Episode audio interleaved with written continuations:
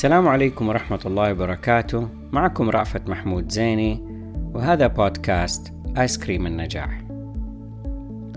حلقة اليوم بعنوان كائنات وعلاقات.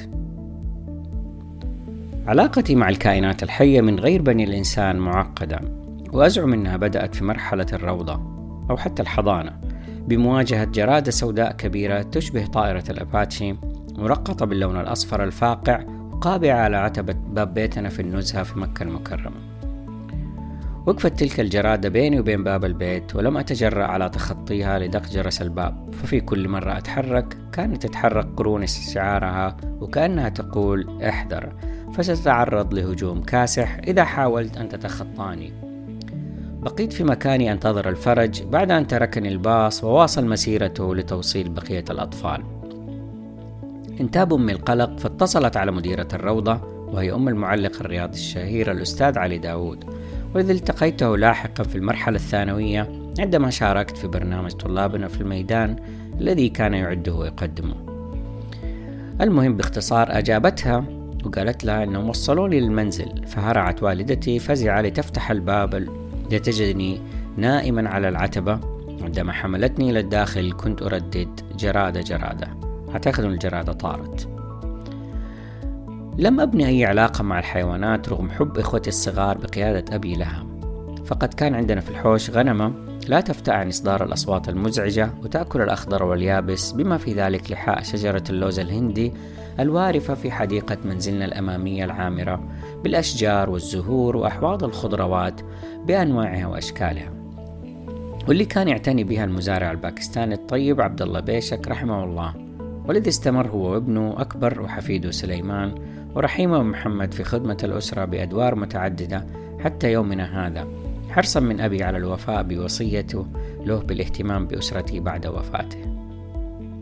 لحق بالغنم دجاج وأرانب كنت أتوقع أنهم يتصرفوا مثل القصص زي قصة الدجاجة وحبة القمح ولكنهم كانوا أبعد ما يكون عن ذلك. فالأرانب تأكل خضروات الحديقة والدجاج لم يكن بيتهم على شكل كوخ بعشل البيض دافئ ونظيف. وازدادوا فوضى عندما انتقلوا للإقامة في سطح المنزل مع رفاقهم من الحمام وغيرهم من الحيوانات الأخرى التي كان إخوتي ماهر وحسن يتفننوا في شرائها أثناء رحلاتهم الأسبوعية الصباحية مع أبي لسوق الحيوانات والذي لا أذكر أبدا أني حتى فكرت في زيارته معهم. عندما أصبح عندي بيت لم أرحب برغبة زوجتي هبة في اقتناء قطة. فهي قد نشأت مغرمة بالحيوانات والاهتمام بهم وعندها قصص درامية مع كلب يرافقها مشيا للمدرسة وعصفور اعتنت به ثم أصبح لقمة سائغة لقط بعد لحظات من إطلاقها له ليمارس حريته بالتحليق والتغريد في الهواء الطلق.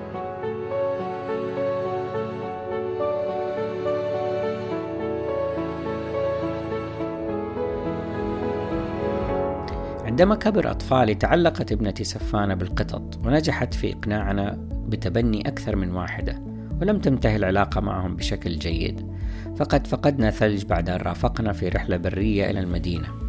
كانت علاقتي معه قبل أن نفقده من بعيد لبعيد. حتى كان ذلك اليوم الذي كنت فيه وحيدا في البيت وفوجئت بدخوله علي في غرفة الجلوس وكنت على وشك القفز من مكاني عند اقترابه فقد كنت أخشى الخربشة.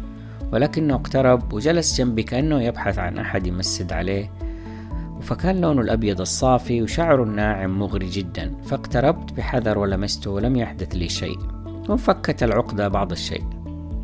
أما أخواتي لبنى ورزان فكانت تصيبهم حالات هلع هستيري عند مجرد اقتراب القطط منهم. إلى أن تحول حالهم ليصبحن من عشاق القطط والمهتمين بالعناية بهم. وقد سبقهم في ذلك بمراحل أخي حسن. أما الكلاب فكانت أكبر مصدر للرعب. عندما كنت أمشي في شوارع الطائف وأنا طفل تحديدا وخوفا من نباحها وعضها. حتى جاء ذلك اليوم بعد أربعين عام تقريبا والذي كنت فيه في ضيافة صديق لي في ألمانيا. وعلمني كيف أتعامل مع الكلاب وأضع لهم حدود عند اقترابهم مني. فكنت جالس في يوم في حديقة منزله الخلفية مروق في الصباح أحتسي القهوة وأكتب مذكراتي لأفاجأ بكلبين ضخمين يجرون في اتجاهي. فوقفت وطلبت منهم البقاء في أماكنهم بصوت حازم. ثم اضطررت بعد ذلك للتعامل مع أحدهم عندما بقيت في المنزل وحيدا بينما كان الثاني ينبح في الخارج. هوم لون كده يعني. مما جعلني أودع جزء كبير من ذلك الخوف إلى الأبد. لكن الحاجز الأقوى كان مع الجراد والذي زال مع أول قضمة من جرادة مقلية مقرمشة أكلتها في منزل صديقي أحمد البكري في القصيم. ويبقى الأرنب مع ذلك حيواني المفضل الذي ارتبطت العلاقة به عن بعد منذ الصغر بقصص الطفولة الخيالية وتوطدت أكثر عندما أصبح الأرنب اسمي الحركي الذي أطلقه علي ابني معا. رغم عدم وجود علاقة عاطفية تربطني بالحيوانات عموما إلا أنني أتفهم وأقدر وجودها عند الآخرين. فكلنا يبحث عن علاقة ذات معنى في حياته تساعده على أن يكون إنسان أفضل. وهذا المعنى تحديدا هزني من الأعماق وغير من تفكيري. عندما شاهدت فيلم في الطائرة عنوانه Street Cat Named Bob أو قطة الشارع بوب عموما كلنا نتغير شئنا ما بينا أعلنا أم أسررنا وإن كان بعضنا يتفاخر بثباته فلا أعتقد بصحة ذلك ولو تأمل كل منا بعمق أفكاره علاقاته ما يحبه ما يخيفه لوجد في ذلك اختلافا كثيرا عبر الزمن. فالتغيير سنة كونية ثابتة وهو دلالة النمو والحيوية والنضج ويأتي نتيجة المراجعة المستمرة والوقفات مع النفس والتي تمكننا من مواجهة مخاوفنا وتجاوز الحواجز الوهمية التي تعيق تطورنا وقدرتنا على بناء علاقات جديدة صحية في حياتنا مع غيرنا. إنسانا كان ذلك أو حيوان. وشكرا لحسن استماعكم وإلى اللقاء.